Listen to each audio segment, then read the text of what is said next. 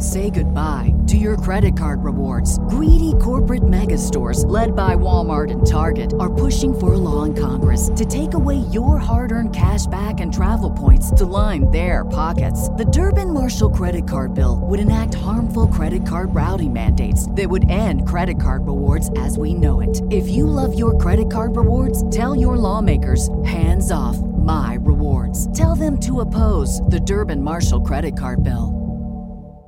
Does an old French ghost story actually have terrifying implications for everyday life? And then we travel to the Soviet Union to follow a group of KGB special forces out on a mission. When an island is mysteriously shrouded in fog and people go missing from time to time, the government wants to know why. Little did they know that this investigation would turn into a bloodbath today on Dead Rabbit Radio.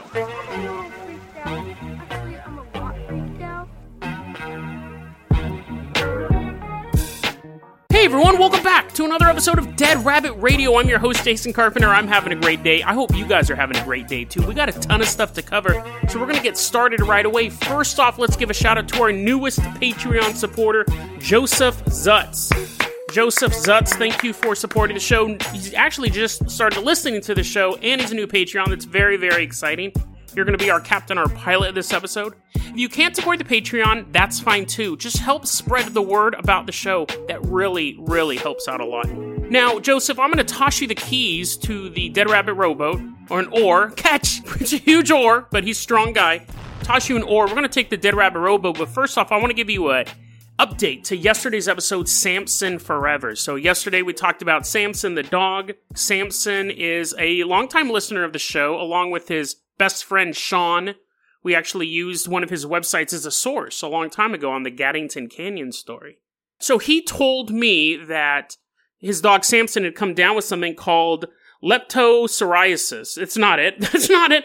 Uh, leptos, leptoporosis and it's very common. It's super common. You basically get it by being a dog, just like your your dog. You're like swimming and you're chasing animals and stuff like that, biting squirrels. You can get this disease. It's so common among dogs that the vets say you should get them vaccinated once a year. So if you have a dog, talk to your vet about that because it can kill your dog. It, it would ended up causing internal organ failure in Samson, and they were going to put him to sleep on Wednesday so we rushed the episode out. We put Samson in the cockpit of all of our vehicles, and I wanted to let you guys know that although Samson is no longer with us, Sean was a. I thought this was pretty cool.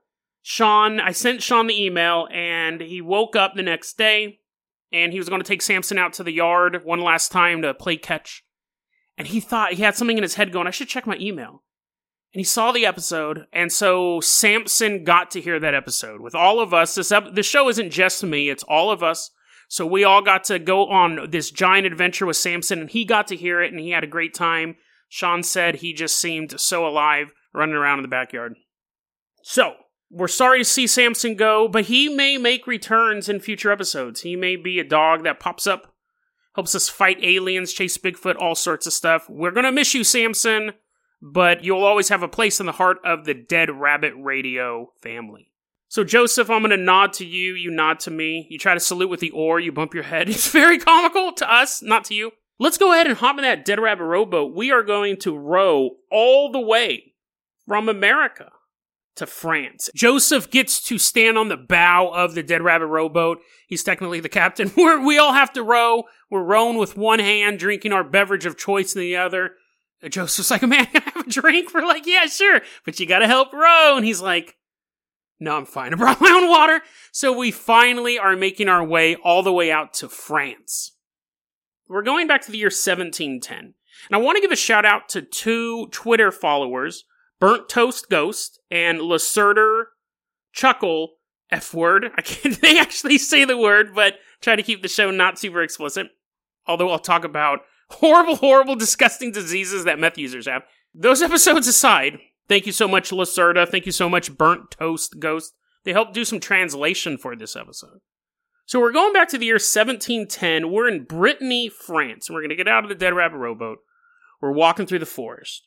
We're specifically in the forest of Ludoc. And we're walking through the forest, and shh, be quiet, be quiet.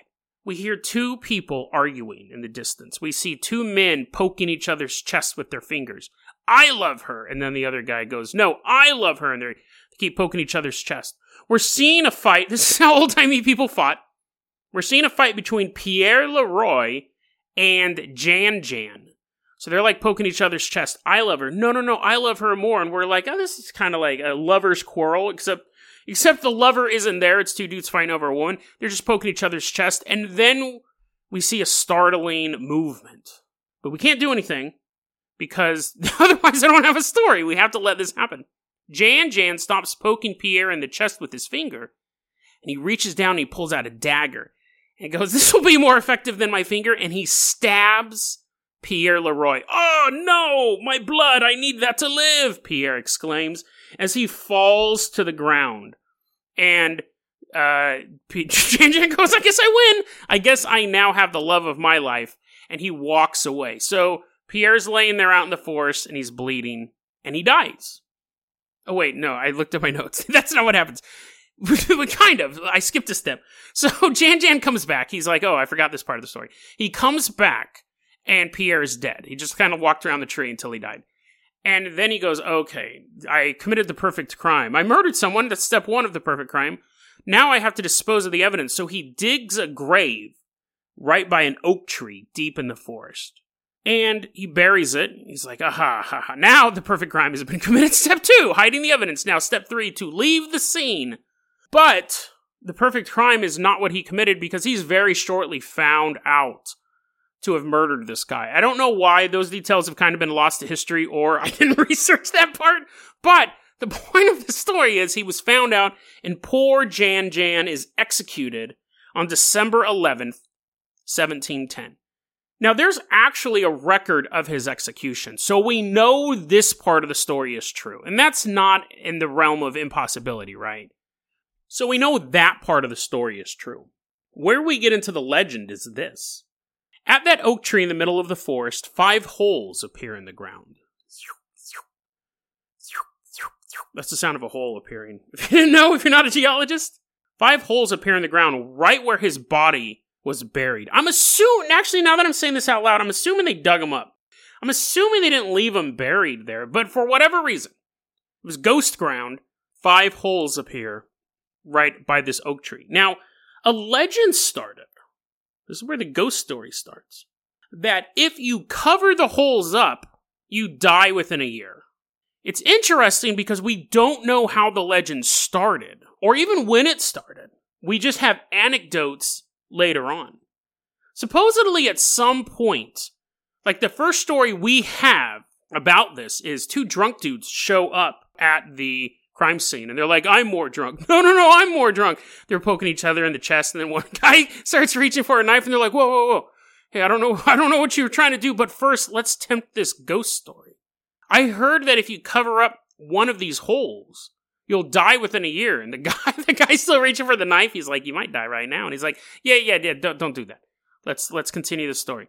If we cover up these holes, we'll die within a year. Apparently, one of them did. One of the drunk guys decided to cover up the holes. I don't know if he covered up all of them or one of them or what, but he died within a year.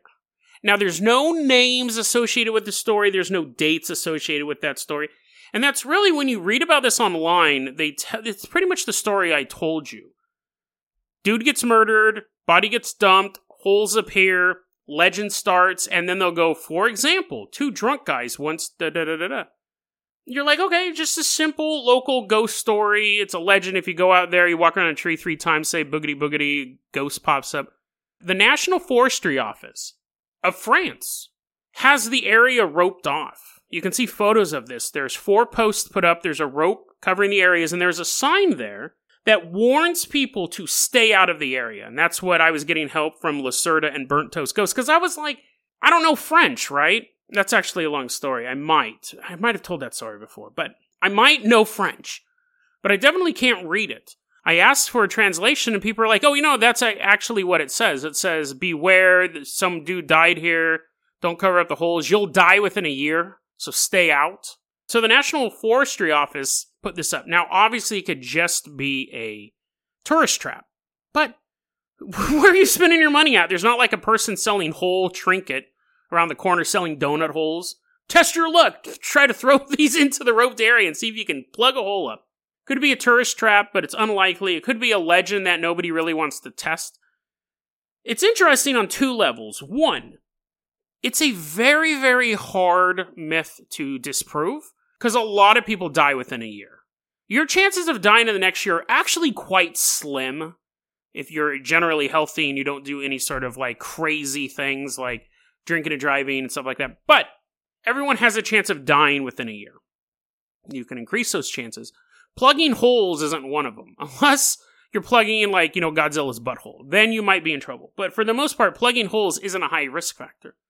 You could have a hundred people plug these holes, a hundred people do this, and then within a year, one of them dies. And that was the 65 year old man who was drunk, driving, and trying to drive his car into Godzilla's butthole. So he was going to die anyways. The other people who do it, who keep on living, aren't part of the legend. So it's like confirmation bias. You're looking for the stories that back up what you're looking for. You could even say, my uncle died, and a year before he went to the forest, maybe he plugged one of the holes. I think there's actually a scarier implication to this story. What we know is that there is a record of this crime taking place at this area. We have these five holes in the ground. We have this legend around them. How many of these locations are out there that we don't know about? The world could be littered with paranormal landmines like this. Now, I'm not even talking about like haunted houses or sacred ground. I'm talking about places where someone was brutally murdered. The crime was never discovered. It was the perfect crime. Bodies buried just feet under the ground. And while it's decaying into the earth, it's releasing all of this vengeance energy because it was killed because of a lover's quarrel. Basically, festers and grows. So, you, the chance of you stepping on one of these, or you're like spitting sunflower seeds and there's tiny little hole, tiny little bird got stabbed, are quite high. So, I'm not asking you guys to be agoraphobic or anything.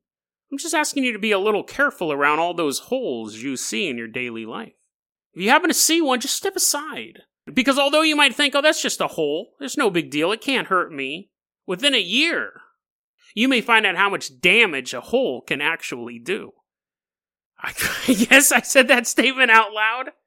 And yes, I'm saluting to Joseph Zatz. He's saluting back.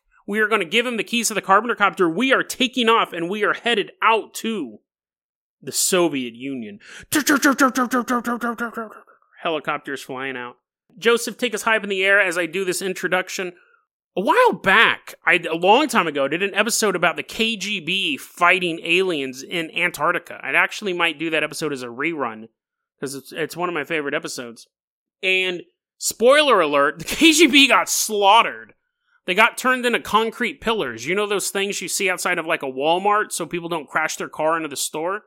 That. That's what happened to the KGB. They, all work at Walmart now. These KGB soldiers try to shoot down a UFO with a rocket launcher, and they all got turned to giant concrete poles.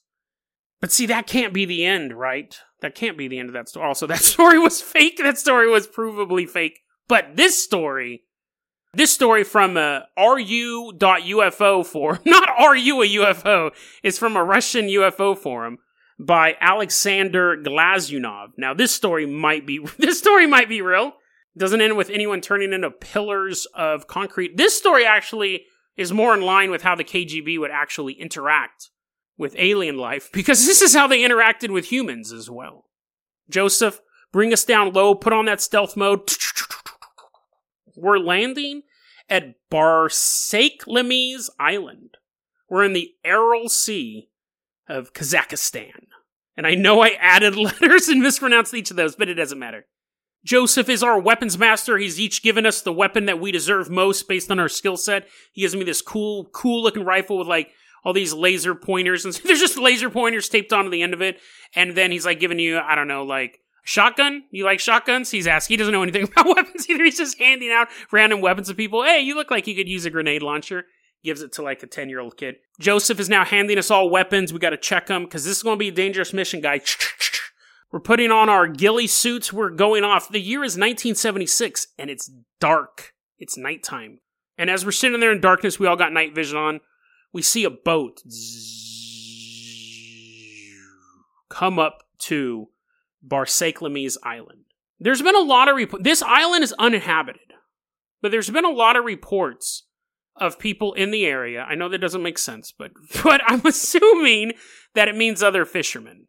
I'm assuming fishermen had reported other fishermen going missing around this island. The island itself was uninhabited, but there were reports from locals that people had gone missing in the area. So the Soviet Union wants to know what's going on here. Is it U.S. secret spies here, or U.S. not secret spies? You just walk around with big shirts and say, I'm a spy on it. In this landing craft is about a dozen KGB Special Forces troops. These are the best of the best of the best. They're being led by a major, we'll call him Major Jones. Major Jones, everyone's like, dude, that's an American name. I think he's the spy. He's like, what? No, I'm not. Eyes shifting side to side. They jump all out of the boat. Now, Major Jones is leading these 12 Special Forces KGB guys. So they're walking up this dark beach. And now they're exploring the inner part of the island. And even though it's so dark out, they can start to see fog begin to roll through the area.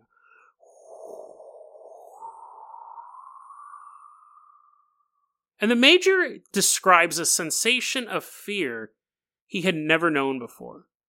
He's been in a lot of dicey situations, breaking into people's houses, beating up peasants, but he's never experienced fear like this. So he holds his hand up to halt his men, the fog just rolls over him. Now, they had aerial footage of this island. They knew it was uninhabited. That's why when the fog clears and they see a giant fence in the distance, the major knows something's up. So they begin to make their way towards the fence. When they get to it, it's quite high. The Russians actually have to climb over it. They all scramble over it.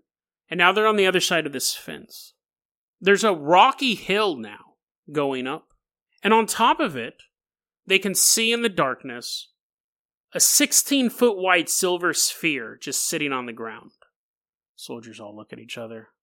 The major just stares straight ahead. So Major Jones commands his troops to get down, get down, get down and they begin moving through the darkness, weapons ready. This wasn't supposed to be here. The fence was weird enough, but now there's an alien craft. They're walking up this hill very quietly. And when they get to the top of it, they see what's described as strangely dressed people. There's three of them. They're standing around this sphere. The major sees these, these strangely dressed people standing around and they're wearing holsters. And in those holsters is what is described as a laser gun. Major Jones gives the command. He goes, Listen, what we're going to do is we're going to walk up to them really, really quietly, and then we're going to jump out and we're going to point our guns at them. We're going to take them prisoner because I really want to know who, who built that fence. It's a really nice fence. We're going to take them prisoner. However, men, if they even think about reaching for one of those things in their holsters, you know what the KGB does best, and everyone nods. everyone nods in agreement. Yeah, they just shoot people. So Major Jones and his men start getting closer and closer to these aliens. It doesn't describe them as actually being aliens; they're just strangely dressed people.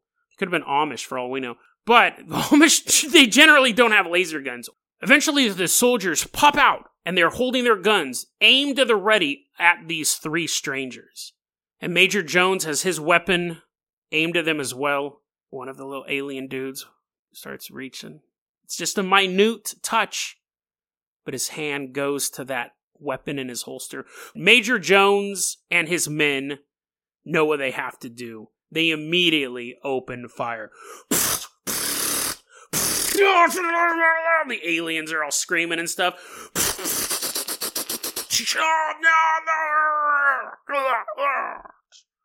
They slaughtered these three dudes. Now that is pretty typical for the KGB, right? You can't knock them. It, it gets results done. They've been doing this for years.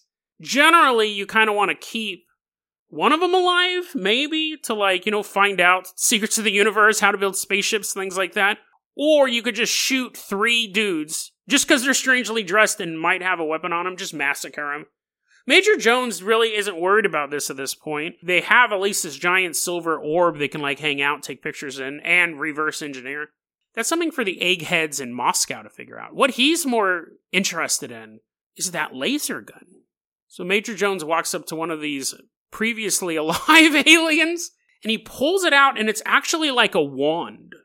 He figures just by looking at it which direction whatever's going to come out of it will come out of it. I mean, he has a 50 50 chance, right? He's either going to destroy his arm or do something cool. So he takes this wand type device out and he points it at the ground and he presses a button and it goes and everyone at first is very very afraid. They don't know if he made the right choice. It's 50-50 they don't know if this dude's about to get disappeared but nothing happens they hear that whistle noise and everyone is on edge even major jones isn't exactly for sure what that whistle noise signifies but there's no light there's no flash it's just the noise and then nothing and then Major Jones looks down and sees that the dirt where he had been pointing the rod at was beginning to turn into glass. So this was in fact some sort of laser weapon. Major Jones puts it in his belt. I'm assuming he doesn't actually say that in the story, but you're not going to leave that behind. At this point, he's stationed at this silver sphere, and there are scouts kind of surveying the area. Are there more of these things out there? Are there more of these really cool guns where we're going to be able to have a laser tag battle to the death? Eventually, one of the scouts comes running back and says, Major Jones, Major Jones, I found a cave. I think there might be more of them in there. Suit up, boys.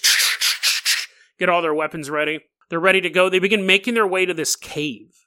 Major Jones is leading his men through and it's just a normal cave. But then he notices that the cave stops being a cave. The walls stop being jagged and all rocky and stuff. They start to become smoothed, like walls. As they're walking through this tunnel, they begin to see tables. Which, while those aren't very sci fi, everyone has one. There's probably one in front of you right now. You don't expect them in caves especially caves with smooth walls. If you see a table in a cave, don't call a National Enquirer. That's kind of weird, but it's not super weird. But they also saw a bunch of like weird alien equipment, is how it's described. They're walking through this tunnel. They're starting to see these tables, and it looks like alien equipment is just being stored here. It's not in use. But as they continue to walk through the tunnel, they see it starts to open up. And in this massive open chamber, it's full of alien technology view screens and control panels and all sorts of stuff. And this is being used. It's lit up, bleep, blop, bloop, bloop, bleep, blop, bloop, bloop, little lights flashing. And in this room, they see a ton of these tiny little alien guys. These guys are actually described as being dwarf size. These may actually be gray aliens. The people in the first part of the story, they weren't described in any sort of alien fashion other than they were wearing weird clothing. They could have just been vacationers, honestly, and they were just flying around in a silver shaped balloon. And I guess they also invented laser guns. They were probably aliens, but this part of the story actually seeing what's described as several dwarf sized aliens. So, most likely a room full of grays. But it wasn't just a room full of gray aliens going about their business. There was also two giant aliens sitting at different control panels. Now, both of these guys are six foot five. So not giant in the Nephilim sense, like 13 foot tall, but still 6 foot 5 is not something you want to go in combat against. Sure, you're the KGB, you got all these weapons, but still, these guys are pretty huge. They're definitely familiar with alien tech. They most likely have laser guns as well. So Major Jones is kind of running this game through his head. He goes, okay, here's the thing. We can retreat, because there's only 12 of us, and there's a bunch of these dwarf little alien dudes in here, and these two giant guys. So we can retreat, come back with better forces. We could bomb it. We could gas it. We could be like throwing gas grenades. Should have brought some of those, but I didn't. Gas them out, take them back, dissect them, all that stuff. Or we could keep them alive. We could go in, kind of hold them hostage. That didn't work so well the first time, just about 30 minutes ago, but we can hold them hostage. We can actually learn from them. Maybe we can actually apologize for what we had done before because we thought we were under attack. Maybe we can make first contact. In 1976, we're at the height of the Cold War we could use all this stuff, but this technology is so much more useful if you can talk to the people who know how to work it out. So he's running these games through his head. He's trying to think, what's the best move? What would Vladimir Lenin do? Then he then he goes, what would Stalin do? His men pour into the room and begin to massacre everyone in it. These KGB soldiers come in with guns blazing, not a single word said, they direct all their fire to mowing down all the tiny people. The two giants are still just sitting there. They're not even aware what's going on until half the grays are split in half by Russian gunfire.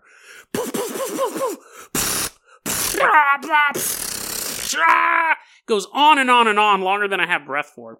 Just play that segment over and over again, put it in a loop. They slaughter these guys. They blow them up. It would have been an absolute massacre.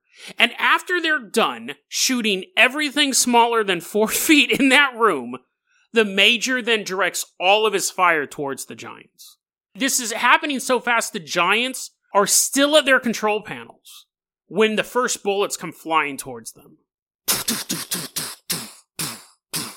It's in slow motion now, these bullets.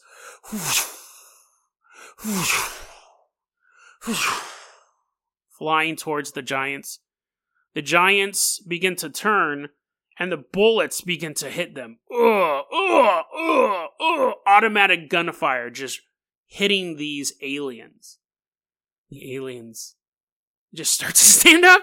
They start to stand up. Concentrated fire from automatic weapons, 12 KGB special forces aiming at two targets, and these giants are just getting up out of their chair, cracking their back a bit. Oh, Oh, sitting at the computer too long. And then they just begin walking towards the Russians. The bullets have no effect on these guys. Doesn't say that they're bouncing off of them. Doesn't say they're going through. It's kind of a moot point because basically, from the point of view of the KGB soldiers who are telling this story, their bullets weren't working. You weren't, you weren't concerned about the physics of it. You just massacred a ton of aliens. And now the two threats left are just walking towards you like it's a bright sunny day.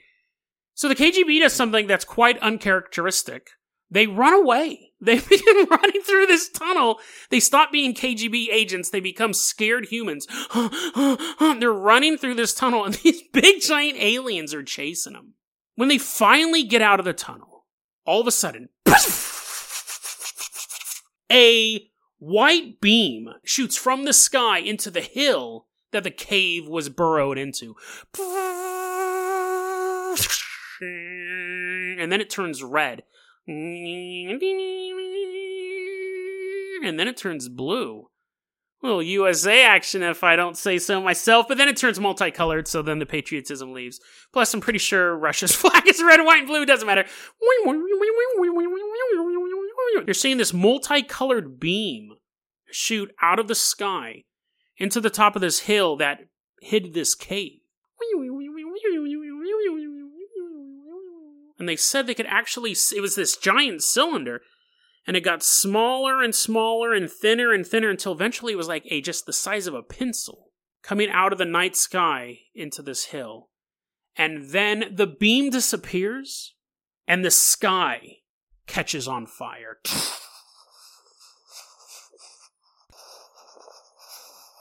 and Major Jones and his men just stood there watching this completely bizarre phenomenon. There would be really, other than a nuclear blast, there would be no other way you would see the sky on fire. Primordial Earth, the sky was on fire. And now this. They stood there for 20 minutes as this event continued, just watching these flames above this hill. And then finally, it is a clear night. They get back to their landing craft. They don't, they don't go back in the cave because they're thinking, oh, maybe the aliens went away or maybe there's reinforcements. We don't know. It's 50 50. I already tried my luck with that once. They go back to their landing craft, go back, tell their supervisors, hey, you won't believe what happened to us over there. There's a fence. Soviet Union's like, what? Okay, that's fine. No, no, no, you don't let me finish. There's something over the fence. They're like, oh, I'm listening. So the Soviet Union sends back more troops. They scour every part of that island it's empty. Nothing but an island sitting in the middle of the Soviet Union. Stories like that, I think, are fun because they have a combination of stuff that we enjoy to hear about aliens, and then you got the combat, taka, taka, taka, taka, taka. People shooting stuff. Your mileage may vary on that. I do love combat alien stories. But it's combined with that. These things are everywhere. Everyone's always looking at the sky for a UFO all these UFO reports. I mean, that's why they're called UFOs. But if you were planning any sort of long term operation, you have to have boots on the ground. For example, this the Cold War. The United States and the Soviet Union had sleeper agents in each other's countries, in each other's allied countries. They had little safe houses. The aliens are here for scientific purposes, we go out to the jungles and hang out with apes to observe them.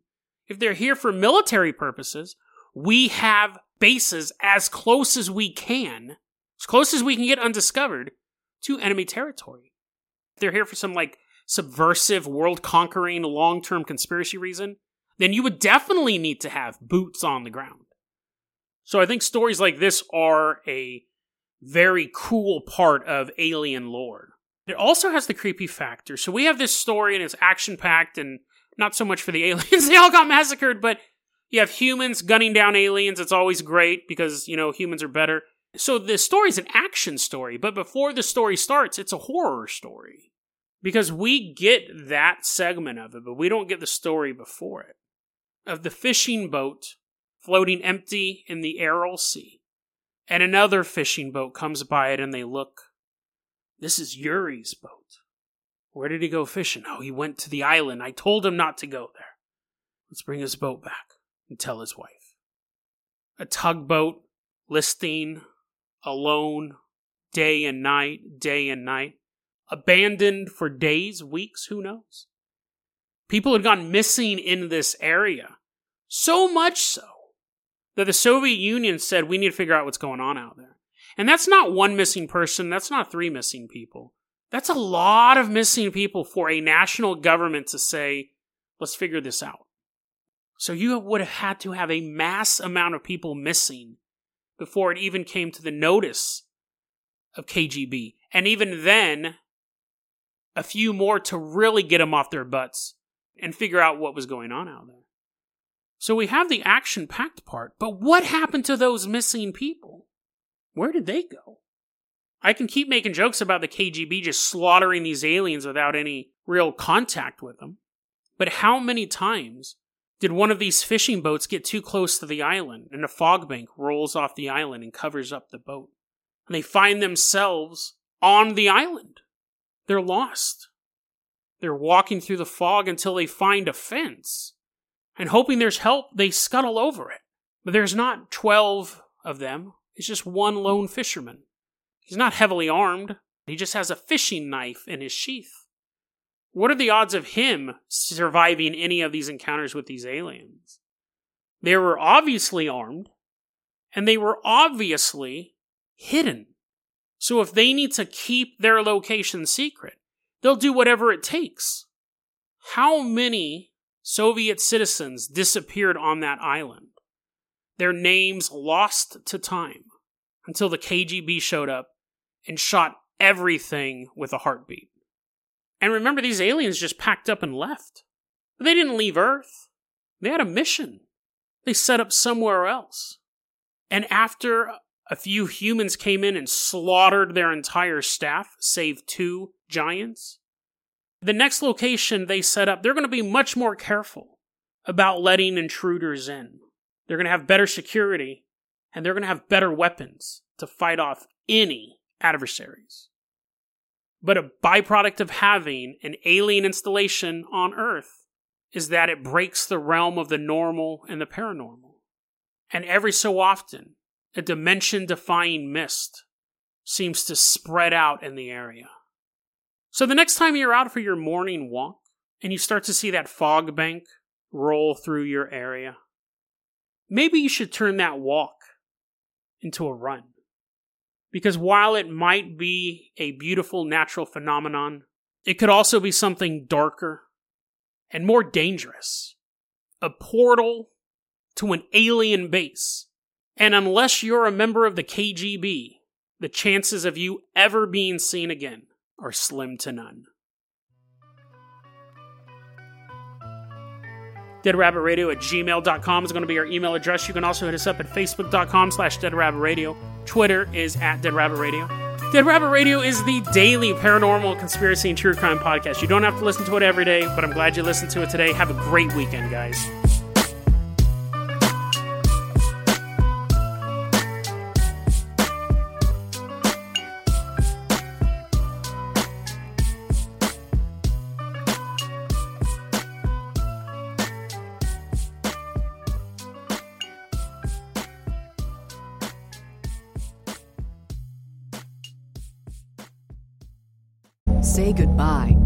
Credit card rewards. Greedy corporate mega stores, led by Walmart and Target, are pushing for a law in Congress to take away your hard earned cash back and travel points to line their pockets. The Durbin Marshall credit card bill would enact harmful credit card routing mandates that would end credit card rewards as we know it. If you love your credit card rewards, tell your lawmakers hands off my rewards. Tell them to oppose the Durbin Marshall credit card bill.